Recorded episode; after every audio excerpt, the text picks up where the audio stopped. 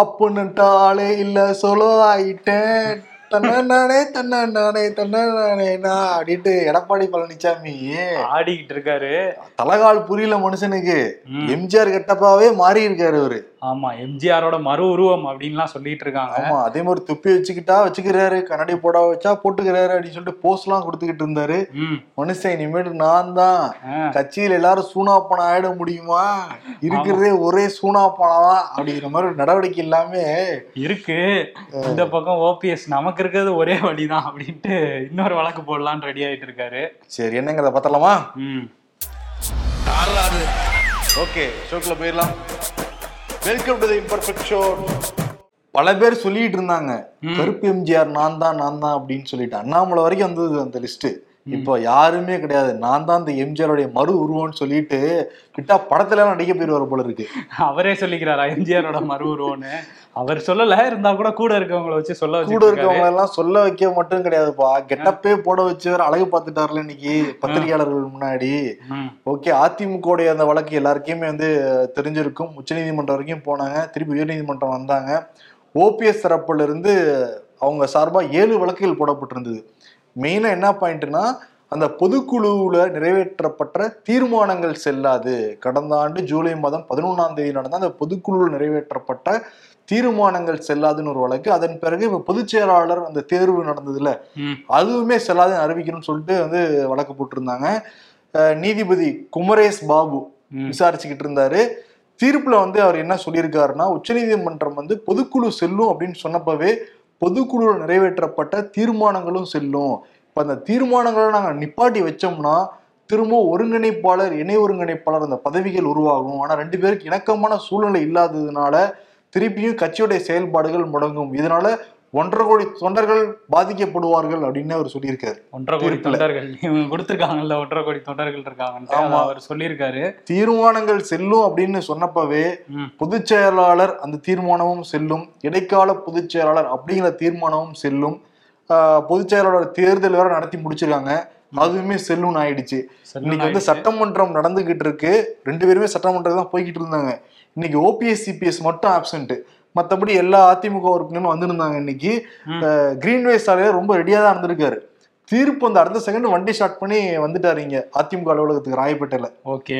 வந்த உடனே அம்மா சிலைக்கு முன்னாடி தாயே அப்படின்னு சொல்லிட்டு ஒரு வணக்கத்தை வச்சாரு. கொஞ்ச நேரம் அப்படியே கண்ணை மூடி நின்னுட்டு இருந்தாரு. அவர் என்ன திடீர்னு அவர் வேற ஏதாவது? சாமி வந்துருமா? தர்ம யுத்தம்ப்பா. தியானம்? பண்றது. ஓ அவர் மாதிரி இவரும் ட்ரை பண்றாருன்றீங்களா? இங்க அம்மா முன்னாடி ஏதாவது பண்ணிடுவாரோ அப்படின்னு எல்லாரும் பாத்துக்கிட்டு இருந்தாங்க ரொம்ப நேரம் நின்னுக்கிட்டே இருந்தாரு. இப்படியே நின்னுட்டு இருந்தாரு ஒரு ரொம்ப. நேரம் அப்படின்றது அப்புறம் திருப்பி எம்ஜிஆர் சிலைக்கு முன்னாடி இப்படியே நின்னுக்கிட்டு இருந்தாரு. அப்புறம் ரவுண்ட் அடிச்சு சுத்தி சுத்தி வந்தாரு. அப்புறம் போய் அந்த நத்தம் விஸ்வநாதன் கிட்டையும் பொள்ளாச்சி ஜெயராமன் கிட்டையும் அந்த பொதுச் செயலாளர் அப்படிங்கிற அந்த இதை வாங்கிக்கிட்டாரு. வாங்கின உடனே வந்து அவ்வளவுதான். வாங்கின உடனே. சாக்லேட்டை பிரிச்சு கேபி முனுசாமி வாயில வைக்க அதை வச்சே ஒரு அஞ்சு நிமிஷம் போஸ் எல்லாம் கொடுத்தாரு. ரொம்ப ஹாப்பியா இருந்தாரு. வரிசையா பூக்கூடையா வந்துட்டு இருந்துச்சு. எல்லாத்தையும் வாங்கி வச்சிட்டு இருந்தாரு எடப்பாடி. இருந்தாங்க. ஓபிஎஸ் தரப்பு என்னன்னே தெரியல. எடப்பாடி பழனிசாமி பொதுச் செயலாளர் தீர்ப்பு வந்த உடனே ட்விட்டர்ல அந்த பயோல எல்லாம் மாத்திட்டாங்க. அதிமுக உடைய பொதுச் செயலாளர் இவர்தான் அப்படின்ட்டு.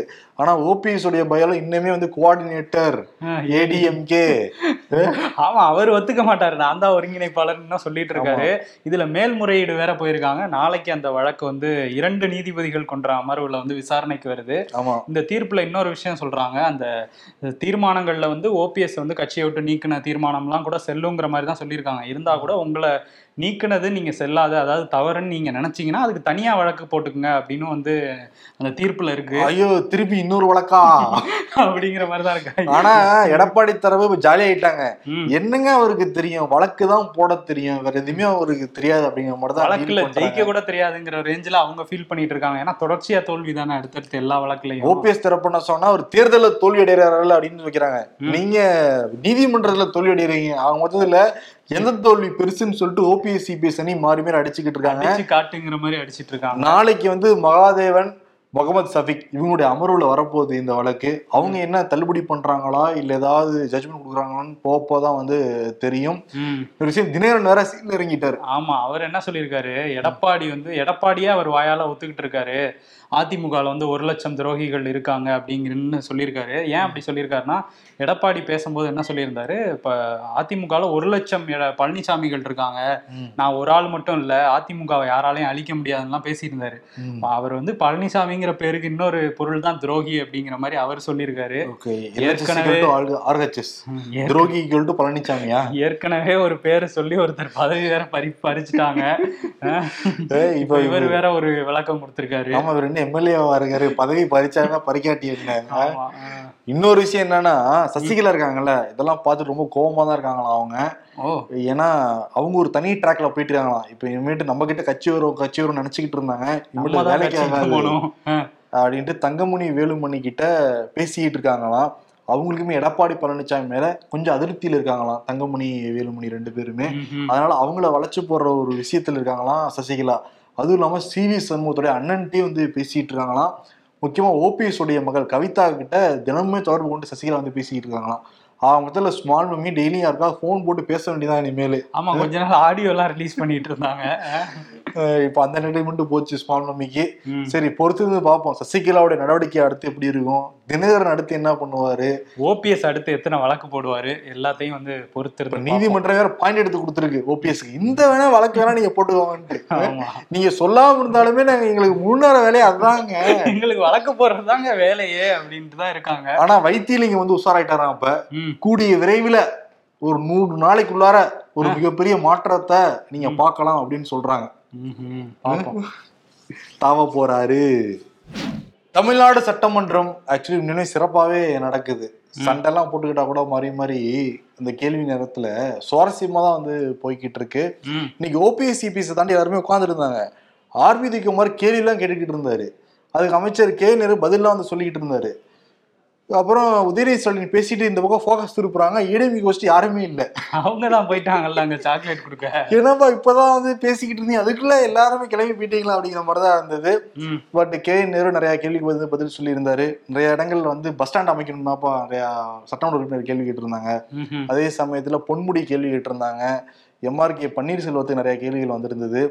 உதயநிதி ஸ்டாலின் மட்டும் எந்திரிச்சு பதில் சொன்னா போதும். திமுக உடன்பிறப்புல கையில பிடிக்க முடியல.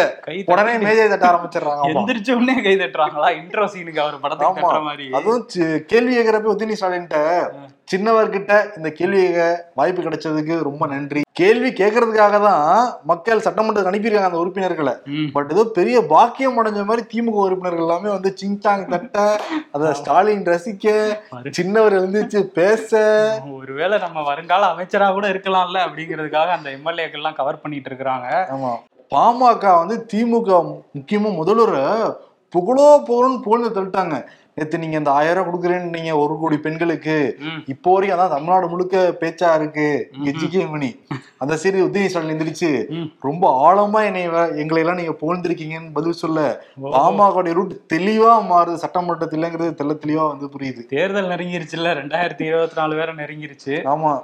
பிடிஆர் வந்து பல்வேறு தகவல் வந்து சொன்னாரு. அதிமுக ஆட்சியில நீ நூத்தி பத்து விதியின் கீழ பல்வேறு அறிவிப்புகளை வெளியிட்டீங்க. அதுல இருபத்தி ஏழு சதவீதம் தான் நிறைவேற்றிருக்கீங்க. பட் எங்க ஆட்சியில அப்படி கிடையாது.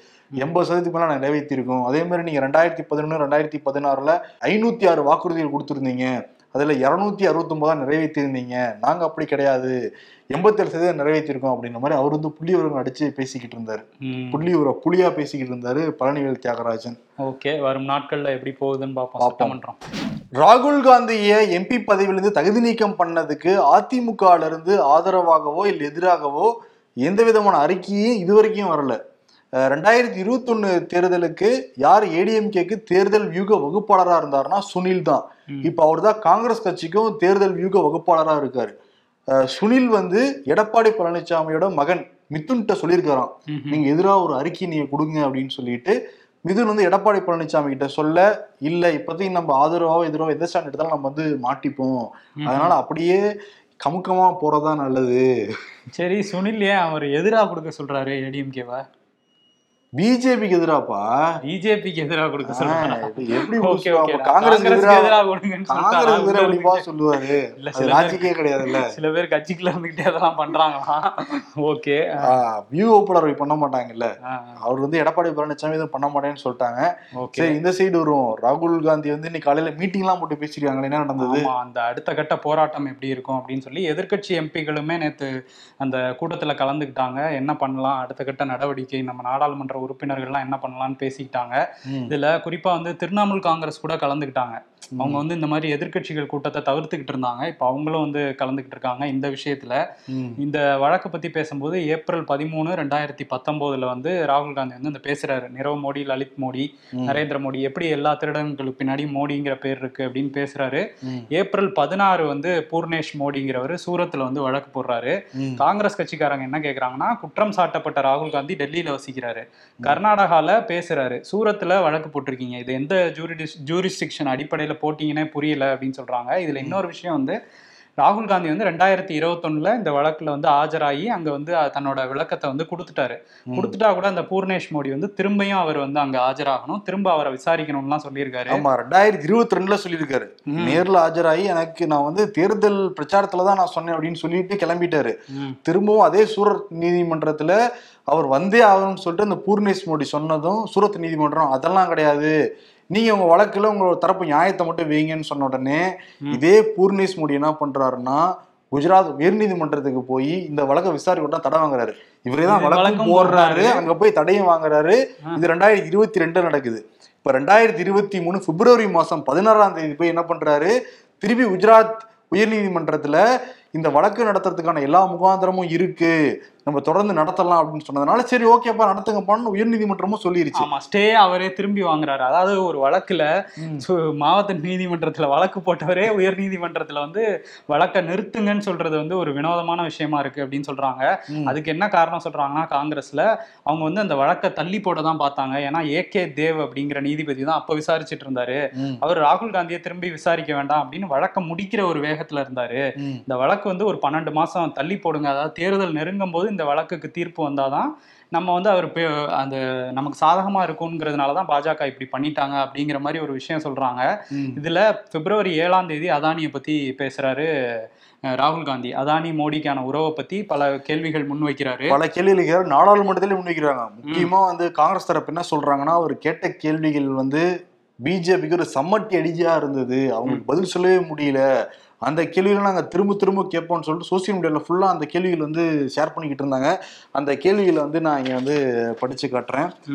பிரதமரே உங்கள் வெளிநாட்டு பயணங்களின் போது எத்தனை முறை அதானியுடன் பயணித்தீர்கள்? எத்தனை முறை நீங்கள் சென்ற பிறகு அதானி உங்களுடன் இணைந்து கொண்டார்? ஒரு நாட்டிற்கு நீங்கள் பயணம் சென்று வந்த பிறகு உடனே அந்த நாட்டிற்கு எத்தனை முறை அதானி சென்று வந்தார்? நீங்கள் சென்று வந்த பிறகு அந்த நாடுகளில் எத்தனை முறை அதானிக்கு ஒப்பந்தங்கள் கிடைத்தன? கடந்த இருபது ஆண்டுகளில் எவ்வளவு பணம் அதானியால் பாஜகவுக்கு கொடுக்கப்பட்டது? தேர்தல் பத்திரங்கள் மூலம் அவர் எவ்வளவு கொடுத்திருக்கிறார்? மொரிசியஸை தளமாக கொண்டு பல செல் நிறுவனங்கள் யாருக்கு சொந்தமானவை? அந்த செல் செல் நிறுவனங்கள் இந்தியாவுக்கு பலாயிரம் கோடி ரூபாய் அனுப்பியுள்ளன. அது யாருடைய பணம்? இதையெல்லாம் அதானி இலவசமாக செய்கிறாரா? இது தேசிய பாதுகாப்பு பிரச்சனை அல்லவா? அரசுக்கு தெரியாமல் எப்படி இருக்கும்? இந்த மாதிரி கடுமையான கேள்விகளை கேட்கறதுனாலதான். அவசர அவசரமா இவ்வளவு தூரம் பண்றாங்க. ஆமா அந்த ஸ்டேயை திரும்பி வாங்கினது மட்டும் இல்லாம அந்த வழக்குல ஹரீஷ் வர்மா அப்படிங்கிற ஒரு புதிய நீதிபதி வந்து நியமிக்கப்படுறாரு. ஒரு மாசத்துல இந்த வழக்கு விசாரணை முடிஞ்சு தீர்ப்பு வெளியாகி எம்பி பதவி பறிக்கப்பட்டு அவர் வீட் அவுட்டும் காலி பண்ண சொல்லிட்டாங்க. அந்த லெவலுக்கு வந்துருச்சு. மக்களவை அந்த வீட்டு வசதி வாரியம் இருக்காங்கல்ல. ராகுல் காந்திக்கு நேற்று நோட்டீஸ் அனுப்பிச்சிருக்காங்க. ஏப்ரல் இருபத்தி ரெண்டுக்குள்ளார நீங்க காலி பண்ணணும். ம். அப்படி நீங்க எக்ஸ்டெண்ட் பண்ணணும்னு நினைச்சீங்கன்னா ஒரு கடிதம் கொடுங்க அப்படிங்கிற மாதிரி கேட்டிருக்காங்க. ஆனா ராகுல் காந்தி வந்து நான் எக்ஸ்டெண்ட்லாம் பண்ண விரும்பல. நான் இருபத்தி ரெண்டாம் தேதிக்கு முன்னாடியே காலி பண்ணிக்கிறேன். எனக்கு மக்கள் வாக்களிச்சிருக்காங்க. அந்த மக்களுக்கெல்லாம் நன்றி அப்படிங்கிற சொல்லி மாதிரி நாலு. தடவை நாலு முறை என்னை மக்கள் தேர்ந்தெடுத்தாங்க. அவங்களுக்கு இந்த வீட்ல இருந்தா நான் பணியெல்லாம் செஞ்சேன். அந்த நினைவுகள் எனக்கு மகிழ்ச்சியை தரும் அப்படின்னு சொல்லிட்டு நான் காலி பண்ணிக்கிறேன்னு சொல்லியிருக்காரு. இதுக்கடையில பிஜேபியை சேர்ந்த ஒரு எம்பி தீபக் பிரகாஷ் அப்படிங்கிற எம்பி என்ன சொல்றாருன்னா அரசியலமைப்பு மேல காங்கிரஸ்க்கு வந்து நம்பிக்கை இல்லை. இனிமே அவங்க ராகுலுக்காக தனி நாடு தனி அரசியலமைப்பு கேட்பாங்க அப்படிங்கிற மாதிரி சொல்லிட்டு இருக்காரு. காங்கிரஸ் கேட்கற மாதிரி தெரியலையே. அவங்களே மண்டமில் இருக்க கொண்டை காட்டி கொடுத்த முறையில இது தெரியுது. வேற எதுக்கோ ஸ்கெட்ச் போறாங்கிறது தெளி தெளிவா தெரியுது. பட் இதை காங்கிரஸ் வந்து முழுமையா அறுவடை பண்ணுச்சா அதை கேபிட்டலிசமா மாத்துனாங்களான்னு கேட்டா வந்து இது வரைக்கும் எதுவும் பெருசா பண்ண மாதிரி தெரியல. இதுல இன்னொரு காமெடியோட ஷேர் பண்ணிட்டு இருந்தாங்க காங்கிரஸ் தரப்புல இருந்து. டேடின்னு ஒரு பேர்.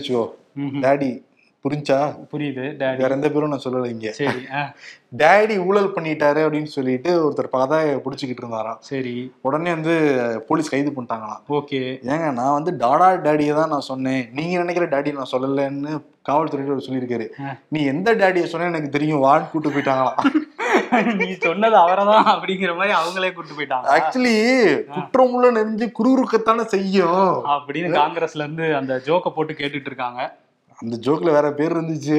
சரி. எதுக்கு? ராகுல் காந்தி அதானி விவகாரத்தை விடுற மாதிரி தெரியல. இன்னொரு விஷயத்தை கையில் எடுத்திருக்காரு.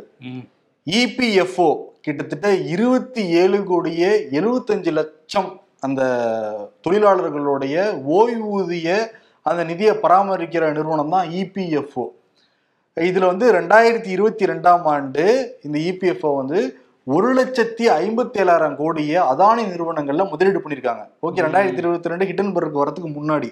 ஹிடன்பர்க் வந்ததுக்கு பிறகு அந்த ஆய்வறிக்கை வந்ததுக்கு பிறகு அதானி பங்குகள் எல்லாமே கடும் வீழ்ச்சி அடைஞ்சது.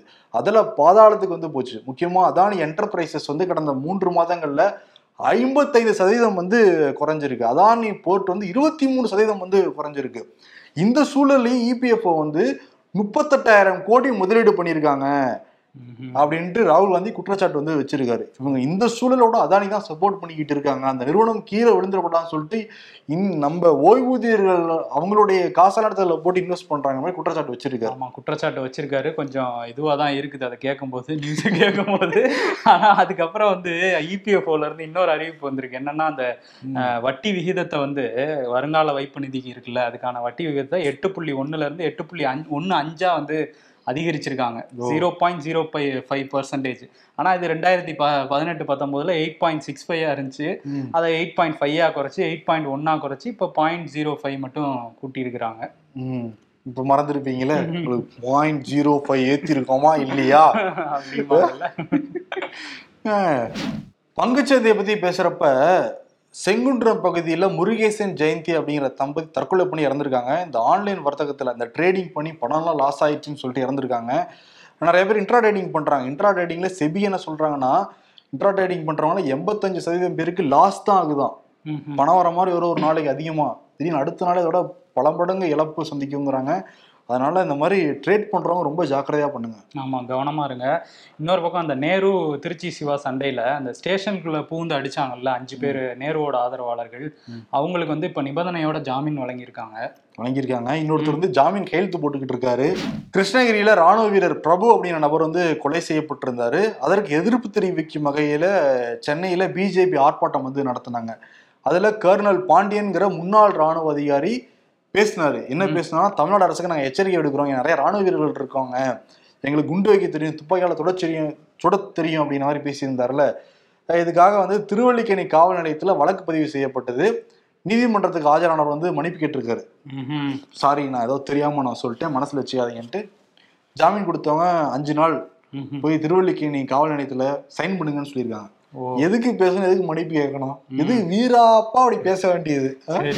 இந்த பிஜேபி பத்தி பேசும்போது ராமநாதபுரம் மாவட்டம் போகலூர்ல ஒன்றியத்துல வந்து பாஜக இளைஞரணி தலைவரா பிரபா கார்த்திகேயன் அப்படிங்கிறவர் இருக்காரு. அவரோட ஆடியோ ஒன்று திரும்ப பாஜக வந்து தலைவலியா அமைஞ்சிருக்குது. அவர் வந்து மோடி மஹி அப்படிங்கிறவர்கிட்ட ஒருத்தட்ட பேசுறாரு. ஒன்றிய தலைவர் பதவிக்கு. நீ எவ்வளோப்பா கொடுப்ப? அவர் வந்து ஒரு லட்ச ரூபா கொடுத்தாங்கன்னு கேள்விப்பட்டேன். அப்படின்னா சரி ஒரு ஐம்பதாயிரம் ரூபாய்க்கு பண்ணிக்கோமா? அப்படின்றாரு. இல்ல மாவட்ட தலைவருக்கு வேற கொடுக்கணுமே என்ன? இல்ல இல்ல வேணாம் வேணாம் நான் பாத்துக்கிறேன். ஐம்பதாயிரம் ரூபாய் போதுங்கிற மாதிரி அந்த பேரம் பேசுற ஆடியோ சமூக வலைதளங்கள்ல வைரல் ஆகுது. வைரல் ஆனோன்னா அவர் அதனால மன உளைச்சல் ஏற்பட்டு ஏன்னா அந்த கமெண்ட்ல எல்லாம் பயங்கரமா திட்டியிருக்காங்க அவர் டேக் பண்ணி. விஷத்தை எடுத்து குடிச்சிட்டுறாரு. அதுக்கப்புறம் அவர் வந்து காப்பாத்திட்டாங்க. இருந்தா கூட அது ஒரு பெரிய பிரச்சனையாச்சு. ராமநாதபுரம் பாஜகல. இதை தாண்டி சாதி ரீதியான பிரச்சனைகள் நிறைய விஷயங்கள் அங்க இருக்கிறதுனால மொத்தமா கூண்டோட அந்த மாவட்ட பொறுப்புகள் எல்லாத்தையுமே கலைச்சிட்டாரு அண்ணாமலை. அண்ணாமலை கோவம் வந்துச்சு அவ்வளவுதான் அப்படிங்கிற மாதிரி தானே இருக்கு. ஆமா இப்ப அடுத்தடுத்து நிறைய வருமா புதுக்கோட்டை இந்த மாதிரி நிறைய மாவட்டங்கள்ல பிரச்சனை இருக்கு அந்த மாதிரி நிர்வாக ரீதியா எல்லாத்தையும் கலைக்க போறாங்க. தலைமையே பிரச்சனை தான்ப்பா இங்க. என்னப்பா மாவட்ட மாவட்டம் நீ பேசிக்கிட்டு இருக்க. தலைமையே பெரிய பிரச்சனைன்னு தானே கட்சி நிர்வாகிகளே சொல்லிக்கிட்டு இருக்காங்க. சொல்லிக்கிட்டு இருக்காங்க. சரி இங்க இப்படி பிரச்சனையா? கர்நாடகா பிஜேபியில என்னன்னா அந்த விருபாக்ஷப்பா அப்படிங்கிற எம்எல்ஏ வந்து. முன்னாடியே சொல்லியிருந்தோம் அவரோட மகன் பிரசாந்த் வந்து அந்த கையில கையும் களவுமா பணம் வாங்கும்போது லோக் ஆயுக்தா அதிகாரிகள் வந்து கைது பண்ணாங்க சொன்னாங்க இப்ப அதே ஊழல் வழக்குல இவர் முன்ஜாமீன் வாங்கியிருந்தார்ல அது எக்ஸ்பைரி ஆயிடுச்சு. திரும்ப ஜாமீன் அப்ளை பண்ணியிருந்தாரு கிடைக்கல. அதனால கைது பண்ணிட்டாங்க. அவர் கார்ல வந்து பெங்களூர் வந்துட்டு இருக்கும்போதே நிறுத்தி பாதி வழியில நிறுத்தி கைது பண்ணி கூட்டு போயிட்டாங்க. இது ஒரு பாயிண்ட் எடுத்து பேசுவாங்களே பிஜேபி காரங்க பாத்தீங்களா? எங்க ஆட்களா இருந்தா கூட ஊழல் பண்ணிட்டா கைது பண்ணுவோம்னு வேற சொல்லுவாங்களே. சொல்லுவாங்க. ஆனா ஃபார்ட்டி பர்சன்டேஜ் ஊழல் தான் நடக்குது. இந்த அரசாங்கமேன்ட்டு காங்கிரஸ் சொல்லிட்டு இருக்காங்களா. போன மாசம் இதே மாதிரி கர்நாடகாவை சேர்ந்த ரெண்டு பாஜக எம்எல்ஏக்களும் ஊழல் குற்றச்சாட்டுல குற்றவாளிகள்னு அறிவிக்கப்பட்டிருக்காங்க. அதனால அவங்களுக்கு ஒரு தலைவலி தான். நம்ம கர்நாடகாவில் எப்படின்னா குஜராத்தில் இந்த பில்கிஸ் பானு வழக்கு உயர்நீதிமன்றம் சிறப்பு அமர்வா விசாரிக்க போறோம்னு வந்து சொல்லியிருந்தாங்க. ஜோசப் நாகரத்னா அமர்வுக்கு அந்த வந்து அந்த வழக்கு வந்திருக்கு. அவங்க என்ன சொன்னாங்கன்னா அந்த விடுவிச்சாங்கல்ல. ஆயுள் தண்டனை கொடுத்து அந்த காலம் முடிவதற்கு முன்னாடி விடுவிச்சதுக்கு தொடர்பாக குஜராத் அரசுக்கிட்டையும் மத்திய அரசுக்கிட்டையும் ஏப்ரல் பதினெட்டுக்குள்ள விளக்கம் கொடுக்கணும்னு உத்தரவு வந்து போட்டிருக்காங்க. இந்த வழக்கை நாங்க வந்து உணர்ச்சியின் அடிப்படையில் நாங்க விசாரிக்க போறதில்ல. சட்டத்தின் அடிப்படையில உரிய முறையில விசாரிக்க போறோம்னு சொல்றாங்க. இது ஒரு வகையில நம்பிக்கை ஏற்படுத்தும் வகையில தான் இருக்கு ரெண்டு நாளைக்கு முன்னாடி தான் அந்த வழக்குல சம்பந்தப்பட்ட முக்கிய குற்றவாளி பிஜேபி எம்பி எம்எல்ஏ இருக்க மேடையிலே போய் உட்காந்துக்கிட்டு இருந்தாங்க அரசு விழாலே வந்து கலந்துக்கிட்டாரு ம். பாப்போம் நீதி கிடைக்குதா என்னங்கறத பில்கிஸ் பார்ப்போம். இன்னொரு பக்கம் வடகொரியால பாத்தீங்களா வடகொரியால என்ன பாக்குறது. இந்த ஒரு மாசத்துல மட்டும்பா. ஏழு ஏவுகணைய ஏழு ஏவுகணை ஏவி சோதனை ம். அங்க இருக்கவர் என்னன்னா தென்கொரியாவும் அமெரிக்காவும் அப்பப்ப சேர்ந்து சேர்ந்து அந்த பயிற்சி நடத்துவாங்க அதற்கு எதிர் எதிர்ப்பு தெரிவிக்கும் வகையில வடகொரியா வந்து ஏவுகணை இது பண்ணும் ம். வடகொரியா சர்வாதிகார நாடு தான் ம். எதிர்கட்சியே இருக்கக்கூடாது மக்கள் யாரும் நிம்மதியாக இருக்கக்கூடாது இப்படின்னு பண்ணிக்கிட்டு இருந்தா அந்த மக்களும் நிம்மதியா இல்ல பக்கத்துல இருக்க நாடுகளும் நிம்மதியா இல்ல ம். எதிர்க்கட்சி அங்க இல்ல ஏன்னா அவர் ஒரு ஆள் தானே ஒரு ஆள் தான் இருக்காரு. நான் வடகொரியாவை தான் சொல்றேன் வடகொரியா தானே? நான் ரஷ்யா நினைச்சேன். சரி நீ ரெண்டு சீனா நினைச்சிட கூடாது சரி ஓகே வடகொரியாவை தான் நான் பேசுறேன்.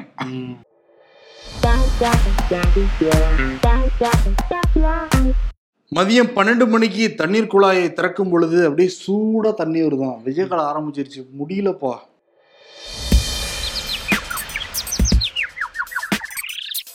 நிபந்தனைகளை நீக்கினால் பொதுச் செயலாளர் தேர்தலில் போட்டியிட தயார் ஓபிஎஸ் கட்சியில இருந்து உங்களை நீக்கியே ரொம்ப நாள் ஆச்சண்ணே சொல்லப்போனா நீங்களும் நாங்களும் ஒண்ணுதான் தம்பி. எப்படி? உங்க டீமும் பதினஞ்சு வருஷமா ஜெயிக்கல எங்க கட்சியும் ஜெயிக்கல அப்படின்னு சீமான் வந்து ஆர்சிபியை பார்த்து சொல்றாராம். இதோ வந்துட்டேன். விருது எடப்பாடி பழனிசாமிக்கு ஏன்னு உங்க எல்லாருக்குமே தெரியும். எல்லாரும் எம்ஜிஆர் எம்ஜிஆர் சொல்லிட்டு தான் இருப்பாங்க. இன்னைக்கு எம்ஜிஆர் கெட்டப்பயே மாறுவேட போட்டியில நடத்தி காமிச்சாரு அவரு. ஸ்கூல்ல நிறைய மாறுவேட போட்டியில கலந்துருப்பாரு போல. ஆமா இதான் ஆனுவல் ஃபங்க்ஷன் வர டைம்ல வேற இது ஸ்கூலுக்கு எல்லாமே.